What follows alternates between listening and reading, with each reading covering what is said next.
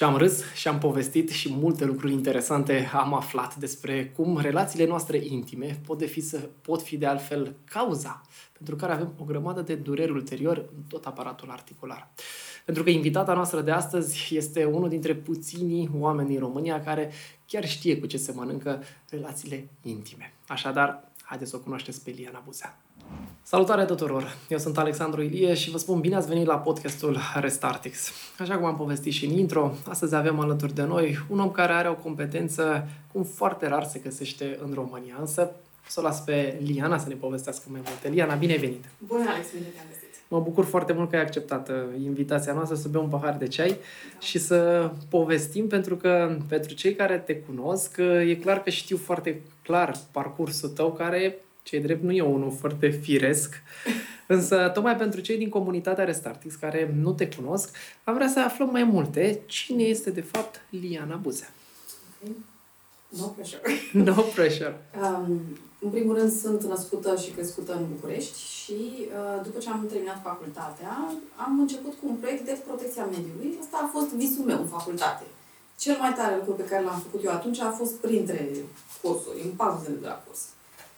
Iar um, după ce am înființat o asociație de protecție a mediului și am avut câteva proiecte foarte mari, în viața mea personală tot dădeam de diferite provocări, iar la un moment dat am dat chiar, și n-am pus eu termenul ăsta, l-a pus o terapeută, am dat de o relație abuzivă.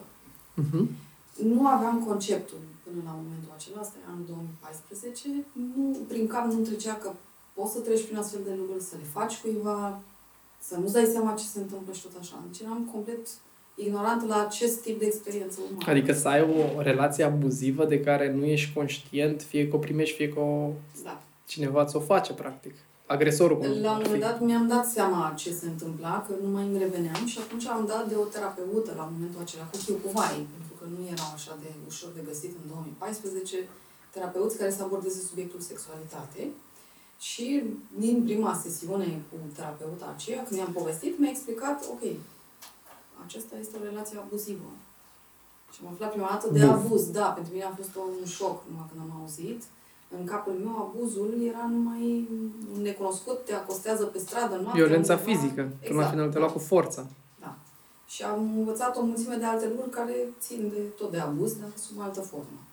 Uh, iar din acel moment eu mi-am spus, bine, dacă tot nu înțelegeam de ce nu se lipea de mine ceva sănătos și frumos, așa cum îmi doream eu, am zis, perfect, atunci am învăț altfel.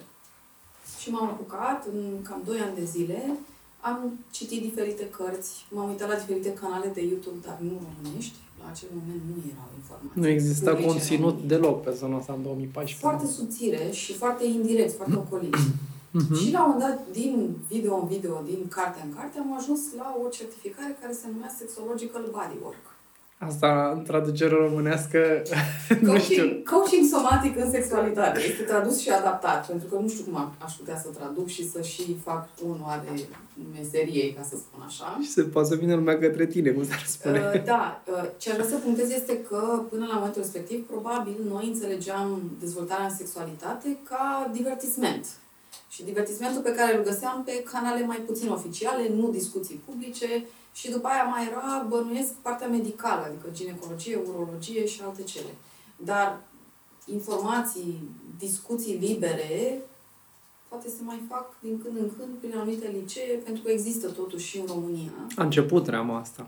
A da. început, din fericire. și niște ani niște organizații non-guvernamentale care își antrenau voluntari să discute despre anumite subiecte cât poți cu minorii Categorii. Și se voluntarii și țin diferite cursuri în licee. Acolo unde conducerea școlii, părinții își dau acordul că vorbim de minori.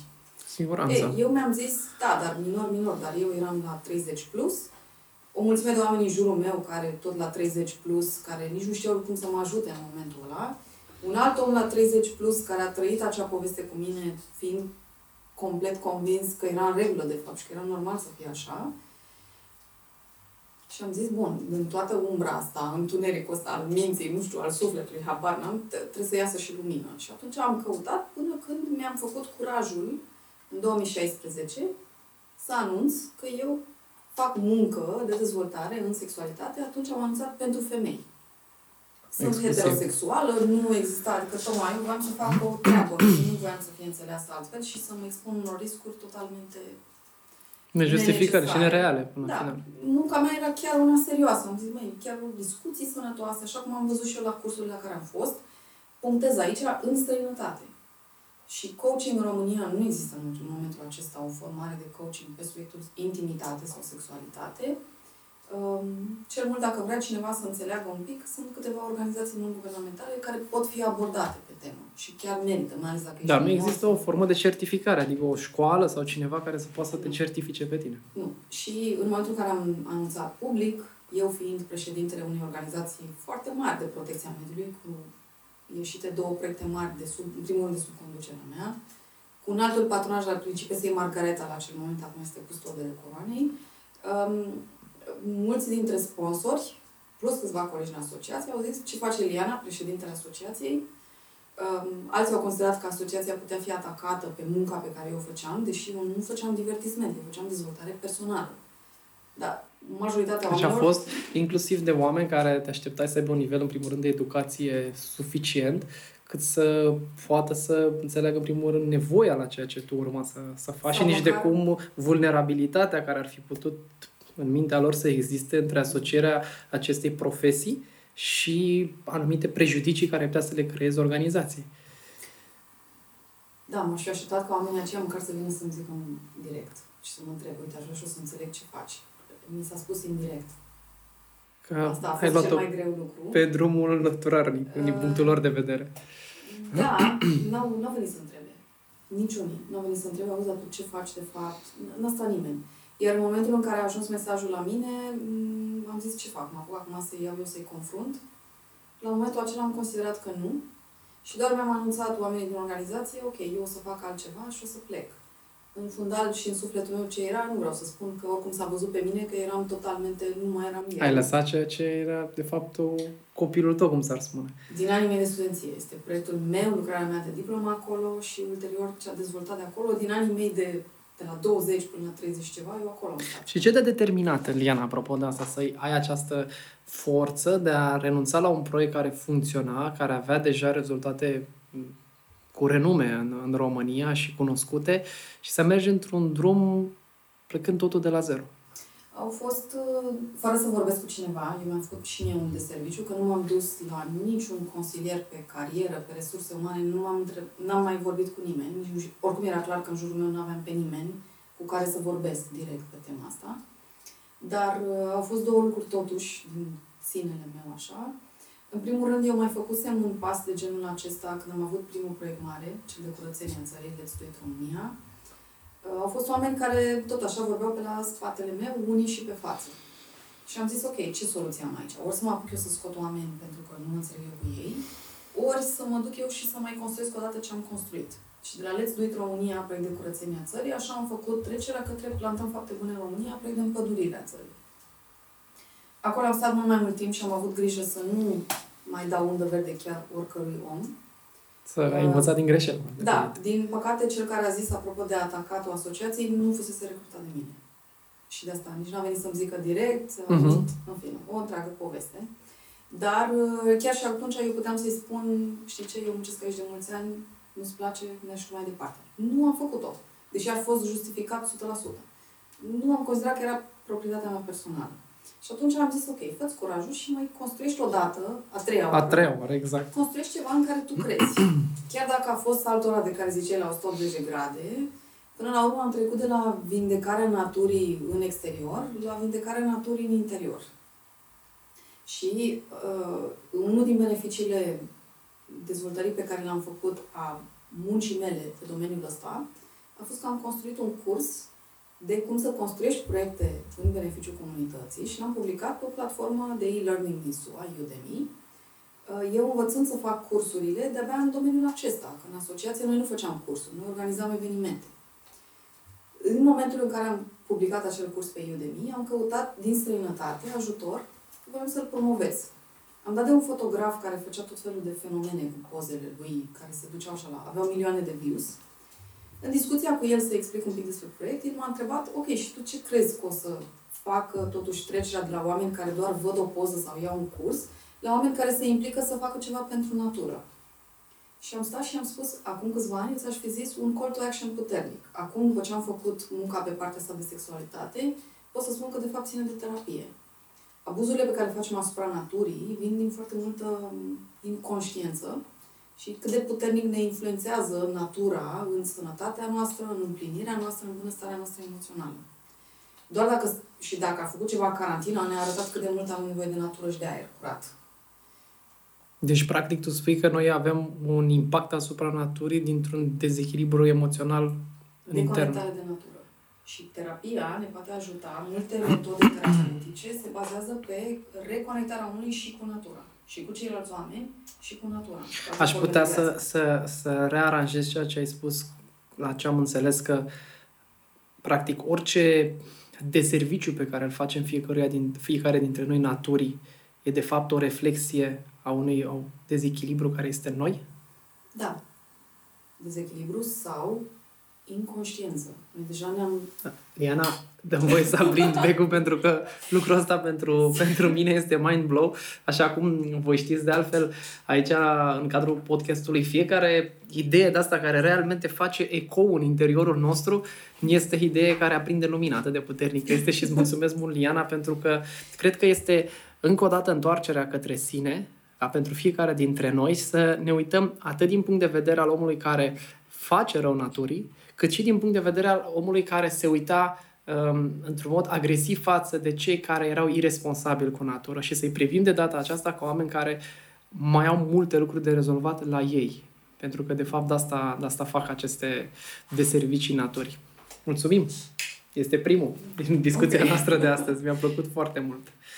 Ok, deci am înțeles faptul că ai simțit în interiorul tău că, în primul rând, este o aliniere perfectă între ceea ce făceai uh, pentru natură, de data asta ducându-te într-un nivel mult mai profund, să faci în interiorul oamenilor. Da.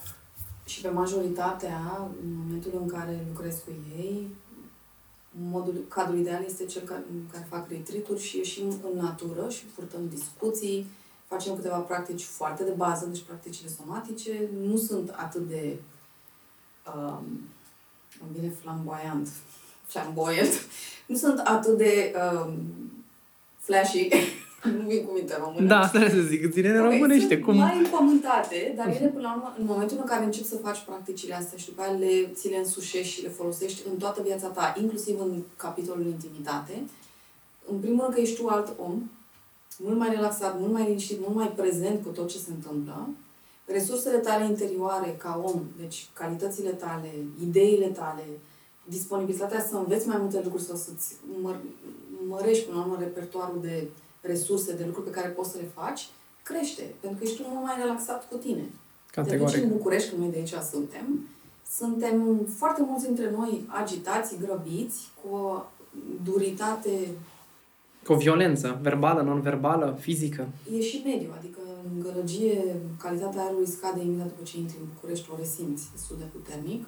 Um, și pe subiectul ăsta, foarte puține locuri în care poți să vorbești serios, deci nu făcute glume, Nu bancuri. pe fond de entertainment, așa cum l-ai, l-ai numit. Da, și glumele și bancurile noastre nu sunt neapărat nici măcar nu ajută.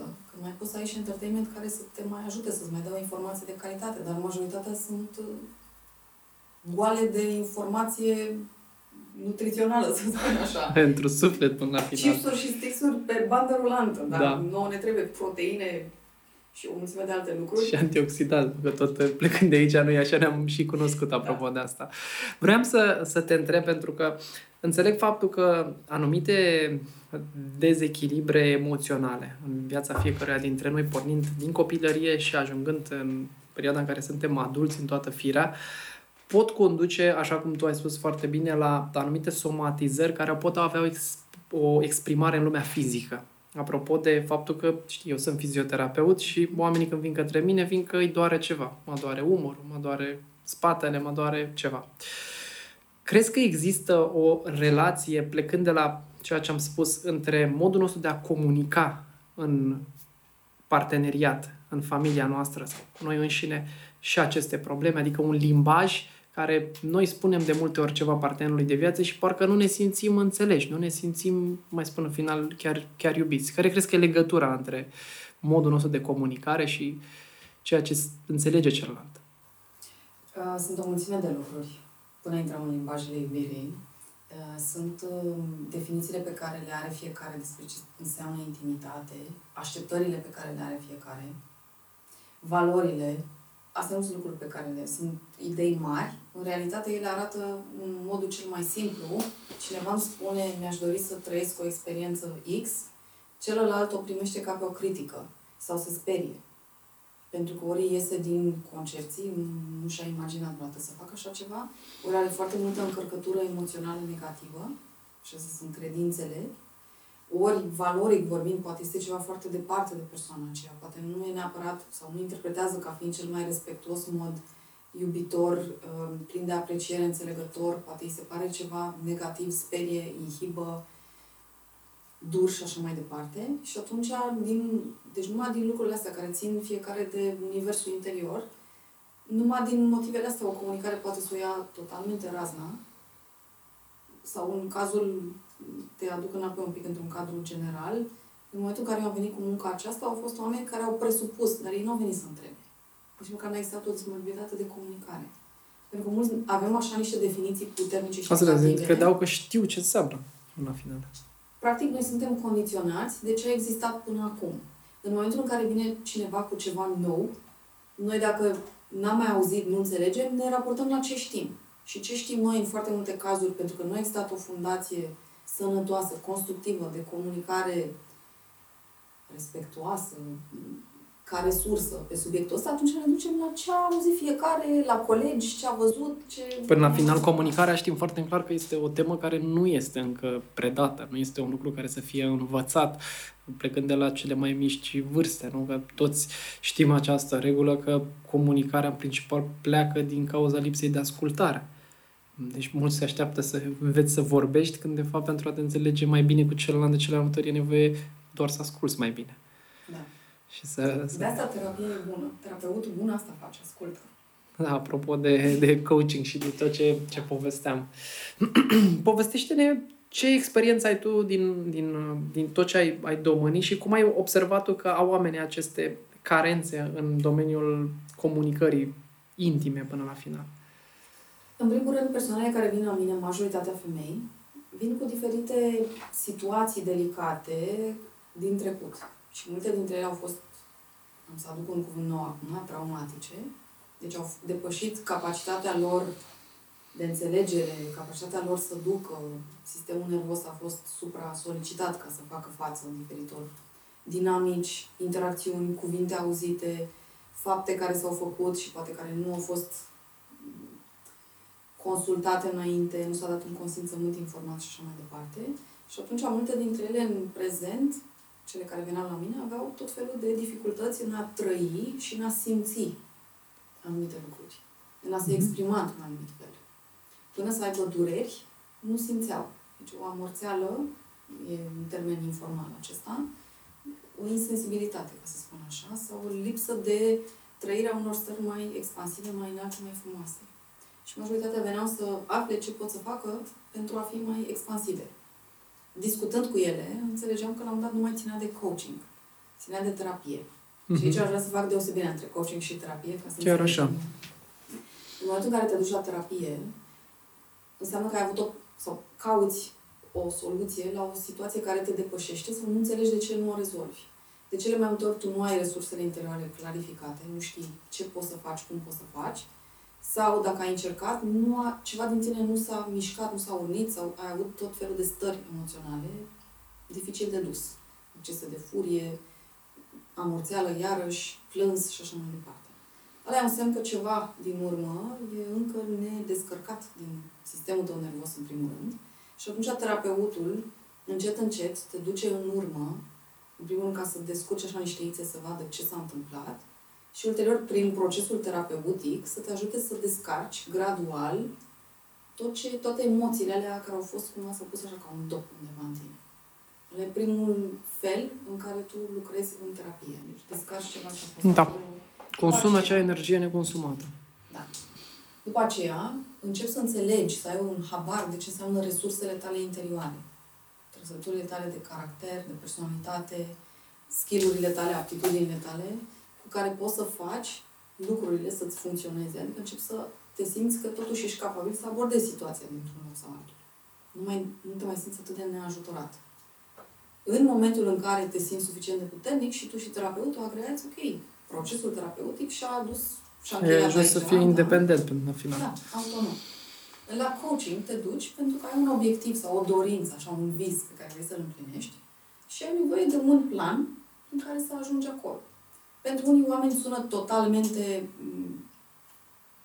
cum pot să spun? Fără sens. Moartea pasiunii. Da, sau moartea pasiunii. Nu este așa. Deci în momentul în care lucrezi la un obiectiv, ok, vrei să vorbești altfel sau vrei să te raportezi altfel tu la corpul tău. Majoritatea obiectivelor pe care femeile le aveau când veneau la coaching erau să-și înțeleagă propria sexualitate, propria expresie sexuală. Și din momentul acela, după ce ți-ai definit un obiectiv și de asta e coach acolo să te ajute un pic să definești un obiectiv cât de cât tangibil, măsurabil așa, într-o da. anumită perioadă de timp, iei resursele pe care tu le ai deja și dacă nu îți dai seama neapărat, ai o discuție cu un coach și începi să dai seama ce înseamnă asta, și după aceea faci un plan de discuții, practici somatice, care pot fi din cele mai simple, în primul și în primul rând. Și după aceea timp pus deoparte pentru legătura cu propriul corp. Aici este, cred eu, timpul de calitate petrecut cu tine, apropo de limbajele iubirii, este extrem de important pentru viața ta intimă. Iar cu un coach vorbești de la o săptămână la alta, de la o lună la alta, depinde de care e programul pe care ți l-ai ales.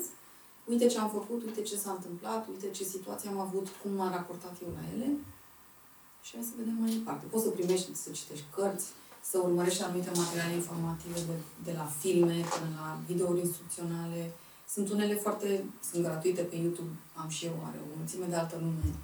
De la subiecte precum intenție, granițe personale, comunicare, um, tipologie erotice, există și un astfel de instrument, nu este atât de popular încă, dar există. O să vreau neapărat să povestim de asta. Povestești așa de multe idei și zic, Dumnezeule, noi trebuie să povestim o grămadă pe subiectul ăsta, pentru că este, da, și îmi doresc sincer să facem, dacă o să fii de acord, mai multe astfel de um, episoade în care să ne, ne întâlnim să povestim, pentru că este clar că, așa cum am spus, ești unul dintre oamenii care ți-ai dobândit o competență într-un domeniu în care nici măcar nu știi că ai nevoie. Adică tu, în timp ce povestești, îmi dau seama cât de mari sunt carențele tuturor despre a ne cunoaște propriul corp, a ne cunoaște ce înseamnă pentru fiecare uh, plăcere și cum putem să ne să trăim până la final o viață uh, în armonie cu propriul corp. Asta întorcându-ne, de fapt, la ceea ce povesteam uh, de bază. Adică orice uh, problemă internă somatizată și lipsă de armonie cu tine însuți, întotdeauna îți va determina în final și o manifestare în planul fizic. Adică durerile noastre de coloană, de tot ce povesteam, eu sunt ferm convins că au o, o potrivire, un perfect match, cum spun americanii, între aceste perturbări psihoemoționale extrem de intime, până în zona aceasta uh, intimă a sexualității, care sunt convins total că cu cât o să-mi povestești mai multe, cu atâta o să văd uh, cât de important este să te cunoști și să-ți cunoști propriul corp și, și nevoile tale și apoi să știi să ți le îndeplinești până la final, să știi cum să faci asta cu partenerul tău de, de viață. Ceea ce, de asta avem nevoie de un coach, nu? Deci dacă ar fi să Cine vorbim... simte nevoia, da, înseamnă că are nevoie și de așa ceva. Tu o să fii în România, eu așa spun, antrenoarea de sexologie. Eu așa aș vrea să, să spun, nu știu dacă greșesc sau nu, dacă e prea brutal. somatic în intimitate. Sună prea științific, dacă mă întreb pe mine. Uh, este nevoie de o abordare puțin mai științifică, tocmai pentru că mulți oameni nu iau în serios altfel discuția. Pentru mulți oameni, discuția despre intimitate și împlinirea sau armonia în viața de cuplu este un moft este mm, ceva ieftin, depinde de valorile pe care le are fiecare pe subiectul ăsta, sau este ceva de rușine. Și mm, aici cred că nu se înțelege nevoia omului să aibă o viață tehnită, ca să folosesc un cuvânt foarte românesc aici, apropo de viața în cuplu. Dacă noi eram mai bine de unii singuri, atunci stăteam de unii singuri. Ne, majoritatea dintre noi ne căutăm un partener sau o parteneră de viață pentru că, de fapt, avem nevoie. Fericirea noastră, liniștea noastră, împlinirea noastră sufletească vine și de acolo foarte mult. Așa este. Mă bucur că Cei care asta. suntem părinți și vrem să creștem niște copii liniștiți și să aibă un viitor frumos, ne e foarte greu să facem asta în momentul în care avem probleme cu partenerul sau partenera de viață, certuri, partenerii se înșală și tot așa. Adică și nu e o judecată aici de, a, de ale mele. Eu sunt unul dintre copiii din România care a trecut prin așa ceva în familia mea. Și mi-am dat seama cam cât de greu i-a fost și mamei, a fost și tatălui meu, a fost și nouă, mie și surorii mele. Nu e un moft. Până la urmă, relațiile intime sunt o resursă pentru viața noastră dacă le construim cum trebuie. Și intimitatea, unul dintre marile beneficii și general valabile pentru toată lumea, este când ne relaxează. Un om frustrat și un om neîmplinit pe partea asta poate da să somatizeze în moduri foarte dureroase. Acum câțiva ani am avut un interviu. Vorbeam despre mintea erotică, formarea pe care am avut-o și la un moment dat, după câțiva ani, a venit un comentariu de la o femeie. S-a anunțat că ea avea 48 de ani, căsătorită cu copil, și că ea nu a simțit niciodată plăcere. Dar nu doar asta. Că ea a făcut sex cu soțul ei de la bun început forțat. Definițiile pe care ea le-a auzit, inclusiv de la o doamnă doctor ginecolog, a fost că este normal să nu-i placă femeii sexul partenerului de viață. Și spunea că o doare capul, că nu vine să se ridice din pat, că nu simte că merită nimic, că nu înseamnă nimic pentru partenerul ei. Și unul a zis, parcă nici nu mă simt că trăiesc. Aia este definiția clasică a unui om care trăiește o traumă. În momentul la s-a închis, deci e atât de mare încărcătura aceea negativă, încât omul nu mai e fericit. Nu, nu. Din păcate, cred că nu este singurul caz în, în România. Nu. Nevoia la noi este foarte mare, tocmai pentru că a fost ținut din bancuri, în glume, în nu se poate așa ceva. Și chiar în comentariu ei spunea că ce fel de mamă să fiu eu, să mă duc și să mă întreb alți oameni cum poate să-mi fie mie bine în viața mea intimă. Că e păcat, că e destrăbălare, că mama ei a spus că era normal să fie așa, că așa, așa fac femeile, trebuie să-și facă datoria. Nu avem cum să fim împliniți. Și în momentul în care un om nu e împlinit planul ăsta, se vede foarte simplu. Ori este închis și nu mai vorbește, nu are curajul să spună ce până la urmă să ai curajul să ceri lucruri care îți plac sau de care ai nevoie în intimitate, este uriaș. Pentru că rușinea a fost atât de mare și îndesată atât de mult social, religios, deci nu mai intru în discuțiile astea, în momentul ăla omul nu mai are grai să spună primul pentru el, să simte el bine. Ce să mai ceară salarii dacă el, soțului sau soției, nu poate să-i spună prin ce trece și ce are nevoie? Și nici nu știe că asta era drama femeia. Asta vreau să spun. De fapt, nu ajungi să te cunoști încât să știi că ai nevoie de lucrurile acelea și că printr-o comunicare bună, înțelegându-te bine și înțelegându-ți nevoile, poți să-ți rezolvi treaba asta. Da. E, e o carență uriașă și sunt sigur că rolul tău va fi unul foarte mare în România. Uh, plecând de la tot ceea ce ai făcut și sunt sigur că această primă întâlnire a noastră este uh, debutul către acest capitol care, din ce discut, înțeleg că este din ce în ce mai neexploatat în, în România, să cu o necesitate acută, vorbind tot în termeni medicali. Pentru că acutul înseamnă urgența medicală.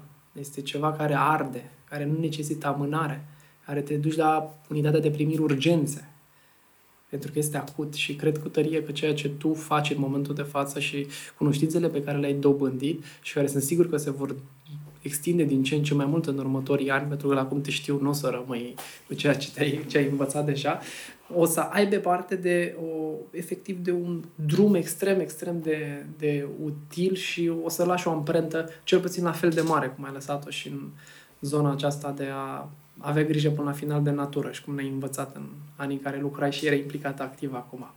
Hai să povestim un pic despre limbajele iubirii. Mi-aș dori foarte mult, știu că nu este zona ta de expertiză, nu ești un expert în limbajul iubirii, însă știu că știi foarte multe lucruri despre acest subiect și aș vrea să ne povestești uh, cum, care e ideea asta cu limbajul iubirii până la final. În primul rând, cel care a promovat conceptul de limbaj al iubirii este Gary Chapman, care este un profesor din SUA, Uh, și psiholog și terapeut de cuplu relații, care, după ani de terapie, de um, lucrat cu cupluri, și-a dat seama că, ok, oamenii ăștia își spun de fapt că se iubesc între ei, dar fiecare o spune în alt fel. Și a ajuns la cinci limbaje pe care el le-a promovat. Uh, i-am citit cartea um, acum câțiva ani, parte din dezvoltarea pe planul ăsta a fost să bag nasul și în acea cărticică. Uh, și chiar în cartea lui sunt și teste în care afli cum primești iubirea, cum ai nevoie să o Ce înseamnă pentru o, tine. Da, și cum o oferi. Uh-huh. Sunt și lucruri diferite aici. Uh, unii dintre noi nu oferim iubirea în acel fel în care avem nevoie să o primim. Asta e o altă particularitate a noastră. Unor poate să fie aliniat, alteori nu. Și atunci asta, ambele lucruri merită studiate. Um, cele cinci limbaje ale iubirii erau declarațiile, timpul de calitate petrecut împreună, uh, contactul fizic, darurile și serviciile. Uh-huh.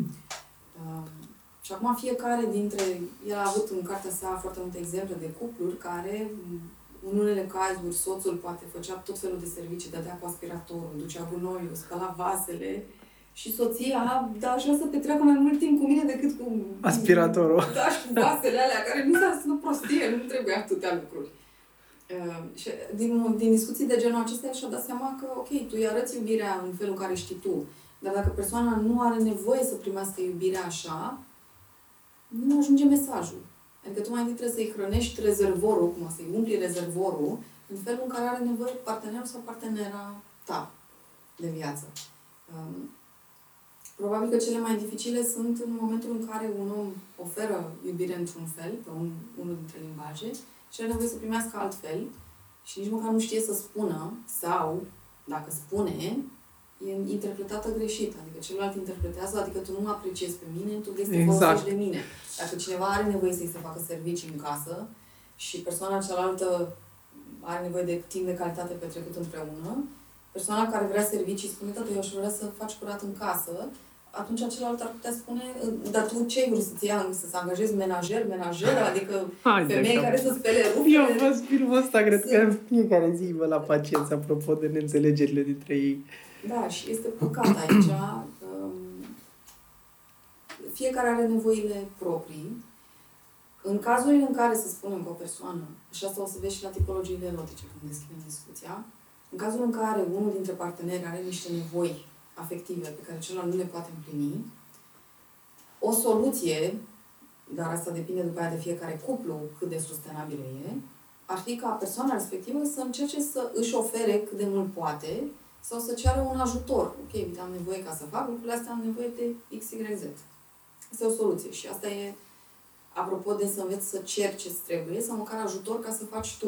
Deci, în primul rând, hai să clarificăm. În primul rând, avem nevoie de a înțelege ce înseamnă pentru noi iubirea. Da. Cum simt eu că mă iubești. Nu? Asta în termeni foarte palpabil și în... Așa, exact. Deci avem cinci forme de a ne iubi, să spunem generic, limbaje, le-ai da. spus. Și spunem, pentru mine înseamnă că mă iubește dacă soția îmi calcă și face curățenie și îmi face de mâncare. Dau un exemplu, da? Deci dacă soția mea face asta, pentru mine înseamnă că este cea mai grozavă femeie și este o, o iubire infinită. Dacă, în schimb, soția vine și spune că ea um, vrea, să, vrea să facem sex, și pentru ea kinestezia este importantă, da? Și vine tot timpul și vrea să mă îmbrățișeze, să mă pupe și să spune, uite cât de mult te iubesc eu pe tine. Și eu mă la și zic, bine, bine, dar noi ce mâncăm? Mie mi-e foame, că așa nu-i călcată. Apare un conflict foarte mare, cu toate că, de fapt, ei se iubesc, dar nu știu care este în primul rând nevoia lor și apoi nu știu să o comunice. Și, de fapt, probabil pentru soție, din exemplu meu, Uh, asta pentru a ne face ușor de înțeles. Pentru soție, de fapt, taciul acesta și kinestezia era limbajul, să fie permanent îmbrățișată și atinsă. Pentru ea asta ar însemna probabil siguranță și, și iubire, iar pentru el exact opusul. Ar fi fost, nu are nevoie de îmbrățișări ca să se simtă iubit, el are nevoie de servicii. Cred că fiecare dintre noi e important să ne, uh, să ne gândim ce înseamnă pentru noi iubirea. Aș vrea să facem o recapitulare din cele cinci încă o dată, să ni le, să ni le spui. Afirmație. Deci asta înseamnă să spui. Unii oameni să se gândească dacă e important pentru, pentru tine să spui te iubesc. Sau să auzi lucrul ăsta, nu? Afirmații, declarații, um, te apreciez, te iubesc, um, place foarte mult ce faci adică sunt, și sunt cele supportive, sunt cele pe pozitiv. De încurajare. Da, pentru că dacă cineva are limbajul de iubire de afirmații, declarații și se dau afirmații de negative. Nu ești în stare de nimic. Da, e epuizat uh, rezervorul, cum spunea Gary Chapman, exact pe partea pe cel doare pe el și l-ai lovit destul de puternic, adică în momentul ăla ai tăiat așa din... Exact. Deci primul lucru, gândiți-vă dacă uh, iubirea pentru voi este afirmație sau nu. Înseamnă și cât la sută înseamnă, de fapt. Al doilea. Uh, timp de calitate petrecut împreună. Timp de calitate. Dacă dăm un exemplu de activitate care ar însemna timp de calitate foarte general vorbind, Exact. ce facem acum aici? Noi avem o discuție foarte însemnată și petrecem timpul ăsta în, stând în același spațiu, dar nu doar stăm și ne uităm la un televizor, ci stăm și vorbim despre ceva foarte important, foarte profund. Ok, deci timp de calitate este, dacă pentru tine este important, să vorbești cu partenerul de viață și să simți realmente că discutați lucruri pline de sens și nu doar ce mai faci, cum a fost la job, Nu superficial. nu lucruri Sau, superficiale. timp de calitate petrecut împreună, poate unul dintre ei este, are o problemă de sănătate. Mhm. Că celălalt e cu el acolo și îl ajută să-și revină.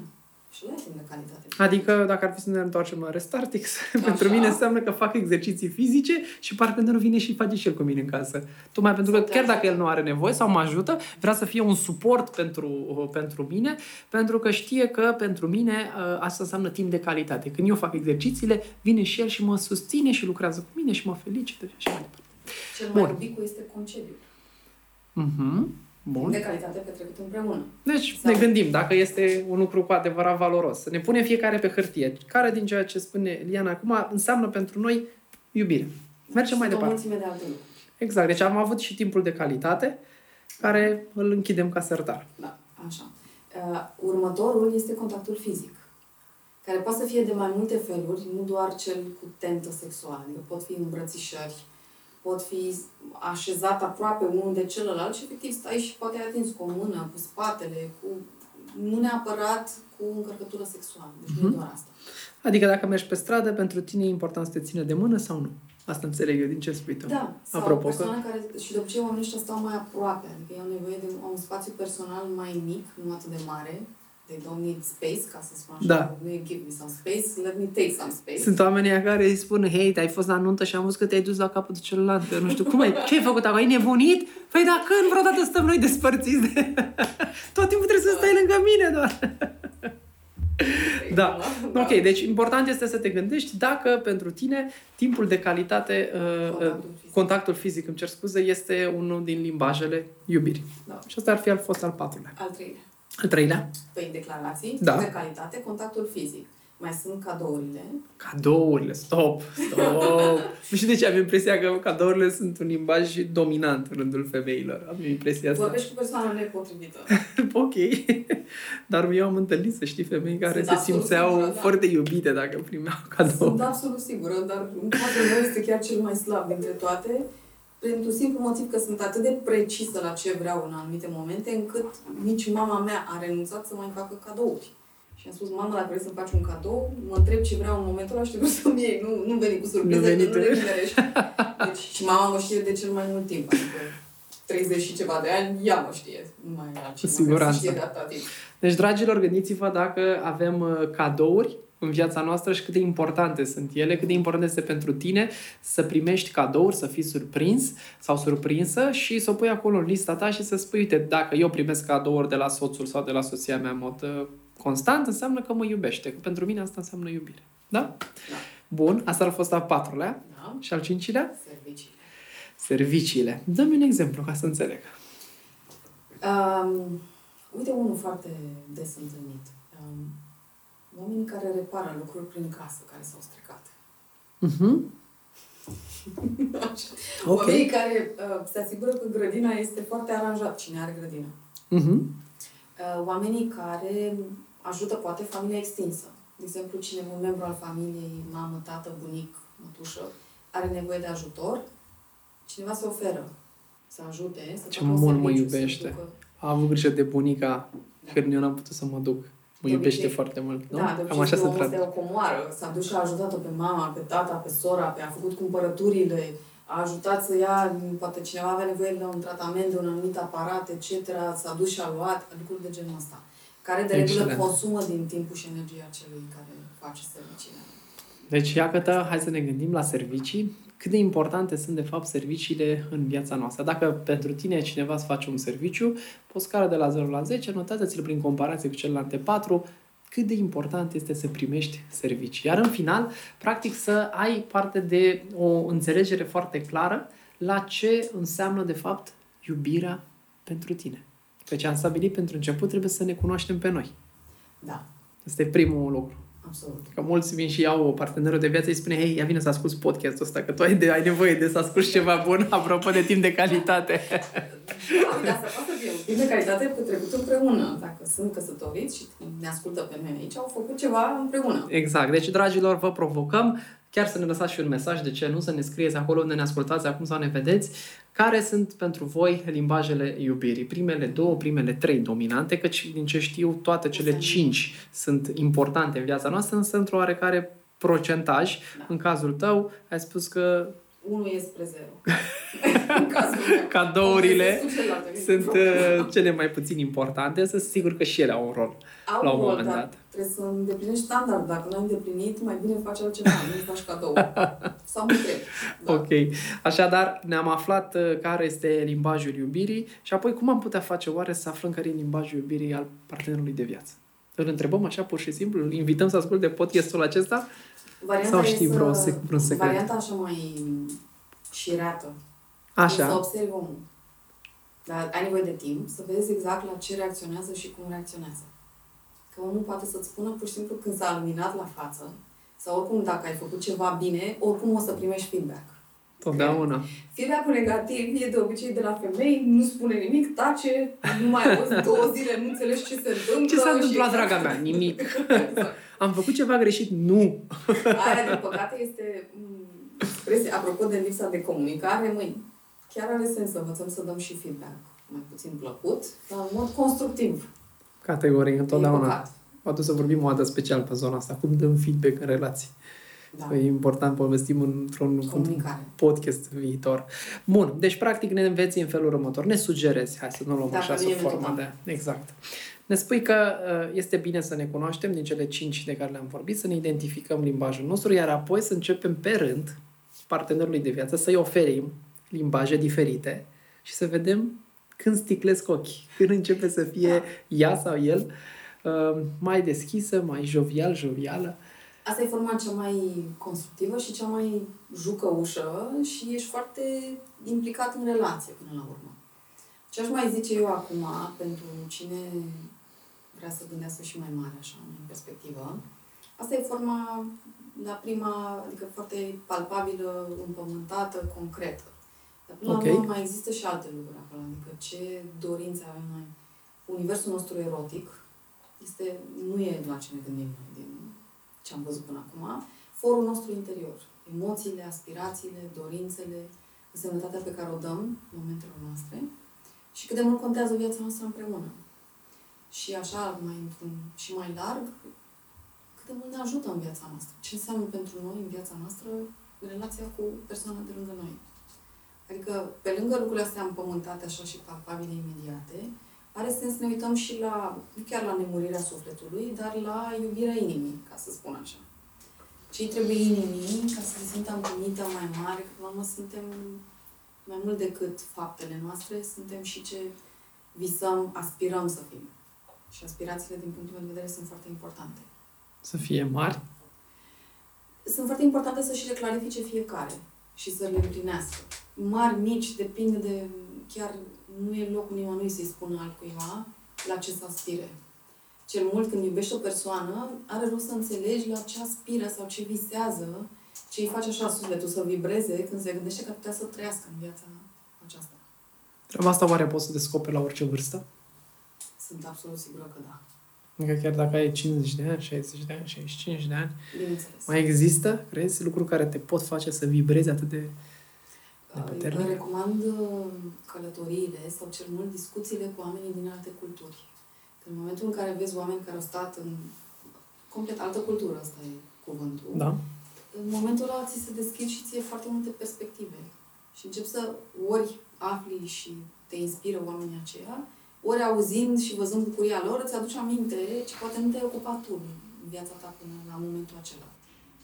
Așadar, dragilor, chiar sunt uh, extrem de, de curios să aflu, dacă vreți să ne, ne lăsați, care sunt acele lucruri care pe voi vă inspiră? Care sunt acele lucruri pe care, așa cum ne spunea Liana mai devreme, te fac realmente să vibrezi? Indiferent de vârsta pe care o ai, suntem foarte, foarte curioși să vedem, apropo de ce întrebase pe Liana, dacă după 50-60 de ani mai există încă lucruri sau experiențe, vise care să ne determine noi acea vibrație sau nu. Eu unul sunt foarte curios și abia aștept să vă citesc uh, comentariile voastre. Iana, am învățat foarte multe lucruri astăzi despre, despre noi, în primul rând, și despre cât de important este să te uiți la tine, în interiorul tău, să te înțelegi, să-ți înțelegi iubirea, ce înseamnă iubirea pentru tine și apoi să reușești să intri într-o armonie cu partenerul tău de viață. Îți mulțumesc foarte mult pentru timpul de calitate, așa cum ne-ai învățat, pe care l-am petrecut astăzi împreună și cu siguranță abia aștept să ne revedem la un nou podcast în care să aflăm lucruri mult, mult mai, mult mai interesante. Cu mare drag. Mulțumesc mult pentru invitație și o să fiu și eu curioasă să văd comentariile, să știi. Ne uităm împreună. Da, ce am inspirat discuția e important. Super, mulțumim foarte mult. Toate bune tuturor!